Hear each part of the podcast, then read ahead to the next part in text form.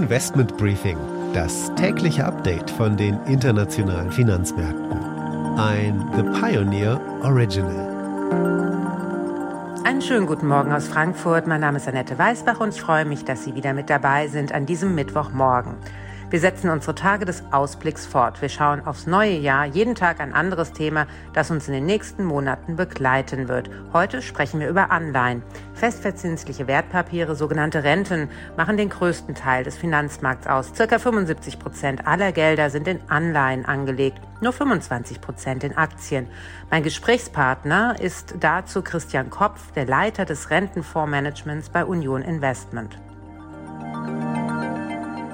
Vielen Dank, Herr Kopf, dass Sie sich Zeit genommen haben, mit uns auf die Rentenmärkte im 2022 zu schauen.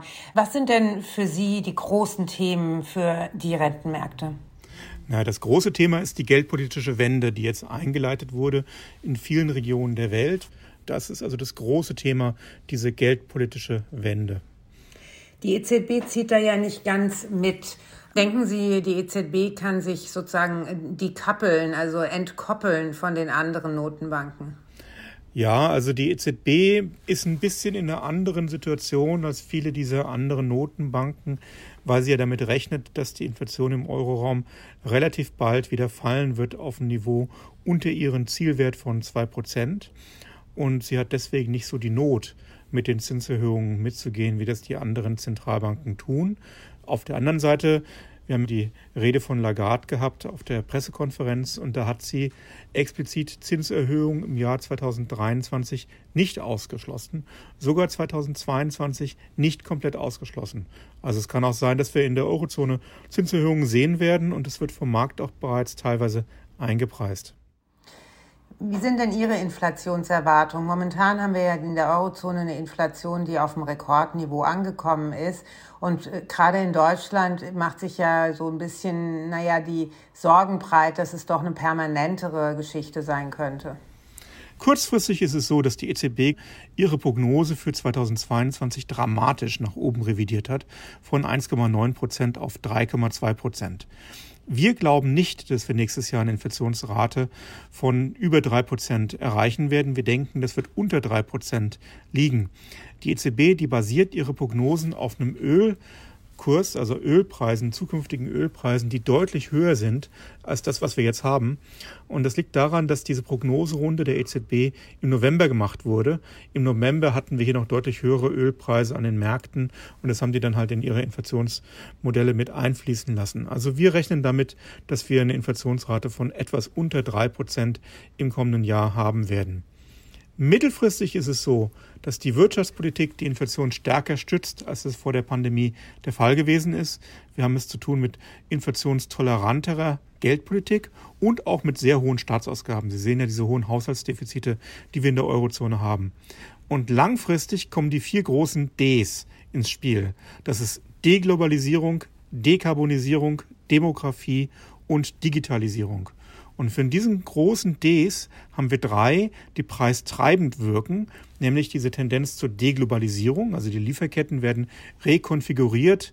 Es geht eher um die Resilienz, weniger um die Effizienz. Die Leute wollen Zugang haben zu ihren Vorprodukten und nicht warten müssen. Das macht das alles teurer.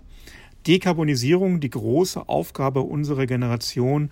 Das erfordert sehr große Investitionen und Demografie. Wir haben eine alternde Bevölkerung. Das braucht sehr viel Aufwand für die Pflege. Die Löhne werden wahrscheinlich steigen in diesen Bereichen. All das wirkt preistreibend. Digitalisierung wirkt weiterhin preisdämpfend. Das wird der einzige der mittelfristigen Faktoren, der die Inflation noch im Schach hält. Das heißt aber andersrum gesagt äh, auch, dass Sie eigentlich davon ausgehen, dass die mittelfristige Inflation eher das EZB-Ziel erreicht. So ist es. Also wir halten das für deutlich wahrscheinlicher, als es vor der Pandemie war. Ich kann mich erinnern an Gespräche mit Richard Koo, das ist ein Volkswirt aus äh, Japan, der für Nomura arbeitet. Und der hat immer gesagt, wenn man Inflation haben will, dann geht das nur über die Fiskalpolitik. Und das haben wir jetzt auch gesehen im Euroraum. Jahrelang super expansive Geldpolitik hat nicht viel gebracht, außer dass wir hier eine Blasenbildung haben an den Immobilienmärkten und an den Wertpapiermärkten und eine größere soziale Ungleichheit. Aber die Inflation hat es nicht nach oben getrieben. Und jetzt im Zuge der Pandemie sehen wir plötzlich sehr viel aktivere Staaten, äh, sehr hohe Haushaltsdefizite, eine große Nachfrage aus den Staatsausgaben und das treibt dann die Inflation an. Also ich denke, wir werden hier mittelfristig dieses Inflationsziel der EZB von ungefähr 2% erreichen können im Euroraum. Das heißt aber auch, dass mittelfristig die Zinsen steigen werden. Was denken Sie denn, wohin wird denn das Zinsniveau angezogen werden können in der Eurozone? Ja, also ich denke schon, es wird Zinserhöhungen geben und wir beide werden äh, in den nächsten Jahren irgendwann hier wieder Nullzinsen erleben. Nicht nur negative Zinsen, sondern auch Nullzinsen im Euroraum. 50 Basispunkte, 0,5 Prozent höhere Zinsen als das, was wir derzeit auf den Konten haben. Aber es wird ein langsamer Zinsanstieg sein in der Eurozone und ich glaube, dass wir diese Renditeniveaus, die wir vor zehn Jahren mal gehabt haben, dass wir die nicht wieder erleben werden. Hat das auch was damit zu tun, dass die Schuldenstände der Euro-Länder halt auf einem hohen Niveau sind, dass im Grunde genommen, wenn man sich das mal ausrechnet, der Schuldendienst ja explodieren würde? So ist es. Also wir haben die etwas paradoxe Situation, dass die Verschuldung der Staaten deutlich höher ist als vor der Pandemie, dass aber gleichzeitig der Schuldendienst der Staaten auf ähm, Werten angelangt ist, die so niedrig sind, wie sie noch nie waren. Im deutschen Bundeshaushalt hatten wir lange Jahre lang einen Schuldendienst von ungefähr 50 Milliarden Euro. Das ist jetzt weniger als 10 Milliarden, äh, weil die Zinsen so niedrig sind. Und diese Tendenz, die sehen wir eben in allen Ländern der Eurozone, auch in Italien, wo der Schuldendienst des Staates so niedrig ist, wie er noch nie war seit dem Zweiten Weltkrieg. Das liegt eben an den niedrigen Zinsen. Und ich denke, das ist auch einer der Gründe, warum die Zinsen nicht so sehr stark ansteigen werden, weil man letztendlich diese Tragfähigkeit der Staatsverschuldung aufrechterhalten muss. Schauen wir nochmal in die kürzere Frist. Im März wird ja das sogenannte PEP, das Pandemic Emergency Purchase Program, enden. Das APP, das traditionelle QE-Programm, wird ein bisschen hochgefahren. Erwarten Sie um diese Zeitenwende herum erhöhte Volatilitäten an den Rentenmärkten? Naja, also das, was äh, die EZB angekündigt hat, das ist ja doch ein sehr, sehr sanfter Übergang aus dieser Periode von hohen Käufen. Äh, wir haben hier eine langsame Rückführung dieses pandemischen Notfallankaufprogramms in den ersten drei Monaten des Jahres 2022. Dann wird für das zweite und dritte Quartal das alte Ankaufprogramm hochgefahren von 20 Milliarden auf 40 Milliarden, so dass wir hier ein ganz, ganz langsames Absinken haben der monatlichen Käufe. Wissen Sie, das große Problem, was wir in der Eurozone haben, ist, glaube ich, gar nicht mal so sehr äh, die fehlende Nachfrage oder diese Rückführung der, der Käufe durch die Zentralbank, sondern was passieren kann und was wir auch im März 2020 gesehen haben, ist, dass wir einen sprunghaften Anstieg haben der Renditen aufgrund von irgendwelchen Schocks. Also das war in dem Fall die Pandemie. Äh, die ganzen großen Unternehmen, die brauchten Geld und äh, das hat halt dazu geführt, dass eben Wertpapiere veräußert wurden im Markt. Und sowas kann uns jederzeit blühen und dafür brauchen wir die EZB. Also die EZB muss bereit sein, die Marktinfrastruktur am Laufen zu lassen und äh, einzuschreiten, wenn wirklich Not am Mann ist. Nicht so sehr jeden Monat, sondern in besonderen Fällen. Heißt es aber eigentlich auch, dass Sie sich wünschen würden, dass die EZB-Politik anders kalibriert wäre? Also ich denke, die Kalibrierung, die hier vorgelegt wurde, ist eigentlich ganz gut. Äh, und ich denke, dass es auch sinnvoll ist, dass sich die EZB langsam aus diesen Anleihekäufen verabschiedet, um eben Spielraum zu gewinnen für mögliche Zinserhöhungen, wenn die mal notwendig werden sollten, um die Inflation in Zaum zu halten. Was bedeutet das denn jetzt für ähm, europäische Renten, wenn man mal an, die, an, an Geldanlegen denkt, an Investitionen? Dann ist es ja jetzt eigentlich kein guter Zeitpunkt, Renten zu kaufen. Also Staatsanleihen meine ich, oder? Naja, so pauschal kann man das nicht sagen. Also es gibt jedes Jahr interessante Märkte. Ich gebe Ihnen mal zwei Beispiele. Mit zehnjährigen inflationsgebundenen deutschen Bundesanleihen haben Sie einen Anlageerfolg gehabt von acht Prozent ja, und das mit einer ganz geringen Volatilität. Oder wenn Sie sich chinesische Staatsanleihen gekauft haben, auf Eurobasis über 10% Ertrag. Also jedes Jahr wird es äh, im Rentenmarkt Möglichkeiten geben, gutes Geld zu verdienen. Das ist ein sehr großer weltweiter Markt, wo wir unterschiedliche Trends haben in der Inflation und in der Geldpolitik. Und da wird es immer Möglichkeiten geben, Geld zu verdienen. Was sind denn dann für Sie interessante Märkte Stand heute? Also zunächst mal der Rentenmarkt ermöglicht es einen, eine schwarze Null zu erreichen. Das ist jetzt nicht viel, Aber Sie sehen ja, dass viele Banken mittlerweile äh, in Deutschland Strafzinsen verlangen von ihren Kunden, verständlicherweise, weil sie eben auch selber Strafzinsen zahlen müssen bei der Bundesbank.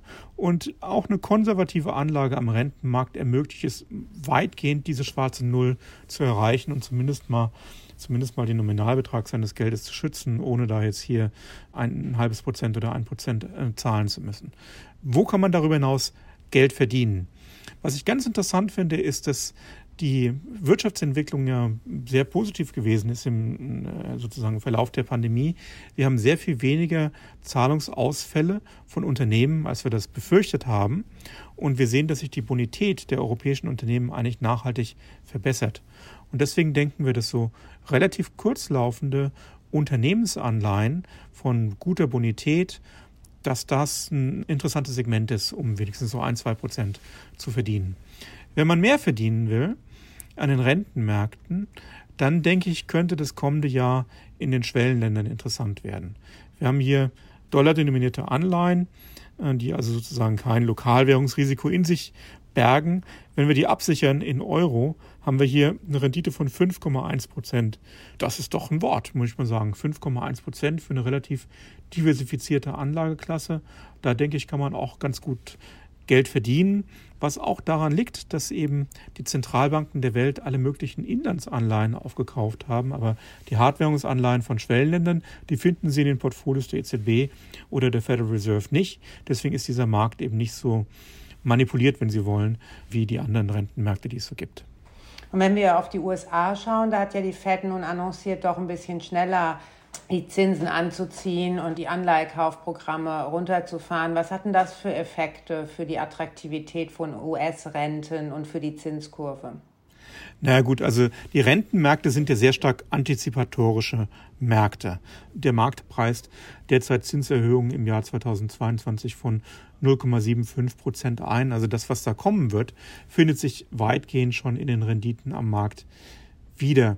Ich denke, was den US-amerikanischen Markt interessant macht, ist eher die Frage nach der Anlage in, in riskanten, äh, in einem riskanten Umfeld. Wissen Sie, wenn Sie sich eine deutsche Bundesanleihe kaufen heute, dann haben Sie heute schon eine negative Rendite von minus 0,3 Prozent.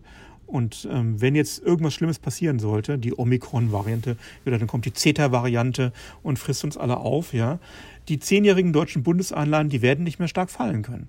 Das heißt, das traditionelle Argument für eine Anlage in Rentenprodukten ist ja, dass das eigentlich der einzige Markt auf der Welt ist, der ihnen Gewinn bringt, wenn sie sie am meisten brauchen, nämlich in einem Umfeld, wo die Wirtschaft am Boden liegt. Und diese sozusagen diese Eigenschaft der Rentenmärkte, der negativen Korrelation mit Aktienmärkten und der Kursgewinnen, wenn man sie gerade braucht. Die ist in der Eurozone leider derzeit weniger stark ausgeprägt, weil die Renditen so niedrig sind. Aber in den USA haben wir in zehnjährigen Staatsanleihen derzeit eine Rendite von 1,4 Prozent und bei guten Unternehmensanleihen, also Unternehmensanleihen guter Bonität, haben wir 2% äh, Renditen. Das heißt, wenn irgendwas Schlimmes passieren sollte, dann werden die Renditen in den USA deutlich fallen. Und dann haben sie eben durch eine Anlage in US-Papieren sozusagen eine Absicherung gegen äh, ja, eine Konjunkturkrise, die sie in dem Maße in der Eurozone nicht bekommen. Deswegen sind wir der Meinung, internationale Diversifikation, der Blick über den Tellerrand, der lohnt. Schauen wir nochmal auf Emerging Markets und vielleicht auch mal ein bisschen spezieller nach Asien. Sie haben eben China erwähnt. China hatte ja auf der Equity, also auf der Aktienseite, ein schwieriges Jahr, aber offensichtlich auf der Bond, auf der Rentenseite ein sehr attraktives. Was erwarten Sie denn jetzt von der chinesischen Wirtschaftspolitik und was könnte das für Auswirkungen auf den Rentenmarkt haben? Ja, also wir haben ja verschiedene Phasen in der chinesischen Wirtschaftspolitik und die können wir eigentlich alle erklären durch die Intention der Kommunistischen Partei, ihre Macht zu erhalten. Äh, es gab ja dieses Massaker 1989 auf dem Platz des himmlischen Friedens. Und in der Folge dieses Massakers hatten wir einen sehr starken äh, Legitimationsverlust der kommunistischen Partei, die sie äh, dazu gebracht hat, einen neuen Gesellschaftsvertrag in China auszurufen. Und der bestand darin, jeder kann reich werden, solange das äh, Gewaltmonopol der Partei nicht angegriffen wird. Und das ist der Grund, warum wir hier 20, 30 Jahre lang massives Wirtschaftswachstum und auch sozusagen eine sehr dynamische Entwicklung des Privatsektors hatten. Jetzt ist eine Situation eingetreten, wo der Privatsektor der kommunistischen Partei zu mächtig geworden ist. Und wo wir gleichzeitig eine sehr große Ungleichverteilung der Einkommen haben in China. Und da kommt jetzt die chinesische kommunistische Partei mit äh, einer neuen Politik, einer neuen Wirtschaftspolitik. Die steht unter zwei Schlagworten. Wohlstand für alle. Und das zweite Schlagwort äh, lautet Einhegung von unproduktiven Investitionen. Kurz gesagt bedeutet es, dass die ganzen Unternehmen in China massiv an die Kandare genommen werden von der kommunistischen Partei. Und äh, das führt zunächst mal zu einer sehr großen Investitionszurückhaltung der Unternehmen. Dazu kommt, wir haben Probleme im Immobilienmarkt, ein sehr spekulativer Markt. Und die kommunistische Partei hat gesagt, Wohnungen sind zum Wohnen da und nicht zum Spekulieren und hat sich jetzt durch äh, rabiate äh, Interventionen diese Wohnungsbauunternehmen äh, vorgenommen und einige von denen in den Zahlungsausfall getrieben. Der größte Fall ist Evergrande. All das führt dazu, dass wir in China ein sehr viel schwächeres Wachstum haben werden. Und das ist ein Stück weit eben herbeigeführt und bewusst in Kauf genommen worden von der chinesischen Führung. Und wir sehen jetzt erste Maßnahmen, dass jetzt hier konjunkturunterstützende äh, Maßnahmen eingeleitet werden in China. Wir rechnen aber damit, dass das Wachstum in China absinken wird auf ungefähr 5 Prozent. Gleichzeitig ist die chinesische Regierung bemüht, den Renminbi als eine neue Reservewährung zu etablieren. Deswegen denken wir, dass der Wechselkurs des Renminbi zumindest zum Dollar ziemlich stabil bleiben wird und dass die Renditen eher rückläufig sind. Jetzt haben wir hier Renditen von ungefähr 3 Prozent im chinesischen Inlandsmarkt. Ich habe es ja eingangs gesagt, man hat mit diesen Anleihen dieses Jahr über 10 Prozent verdienen können. Und letztendlich muss man ja ehrlich sagen, die Wirtschaftsflaute ist der größte Freund des Rentenfondsmanagers, weil sie eben zu rückläufigen Renditen und zu steigenden Kursen führt. Und äh, diesen Zusammenhang, den sehen wir jetzt auch in China. Also die Konjunkturentwicklung ist da sehr weit vorgelaufen im Vergleich zu den anderen Volkswirtschaften der Welt und ist ein interessanter Markt für uns, um da Anlagen zu betreiben. Vielen Dank, das war ein sehr interessantes Gespräch. Frau Weiß, war es mir eine große Freude. Ich hoffe, dass wir uns bald wieder sprechen können. Dankeschön. Das war der Ausblick auf den Anleihemarkt 2022 mit Christian Kopf, Leiter des Rentenfondsmanagements bei Union Investment. So viel für heute. Wir sind morgen dann zurück. Dann schließen wir unsere kleine Sonderreihe hier mit einem allumfassenden Blick auf die Welt, mit einem makroökonomischen Ausblick aufs neue Jahr. Mein Gesprächspartner ist Dr. Holger Schmieding, Chefvolkswirt bei Bärenberg. Ich wünsche Ihnen damit erstmal einen schönen Tag heute und freue mich auf morgen.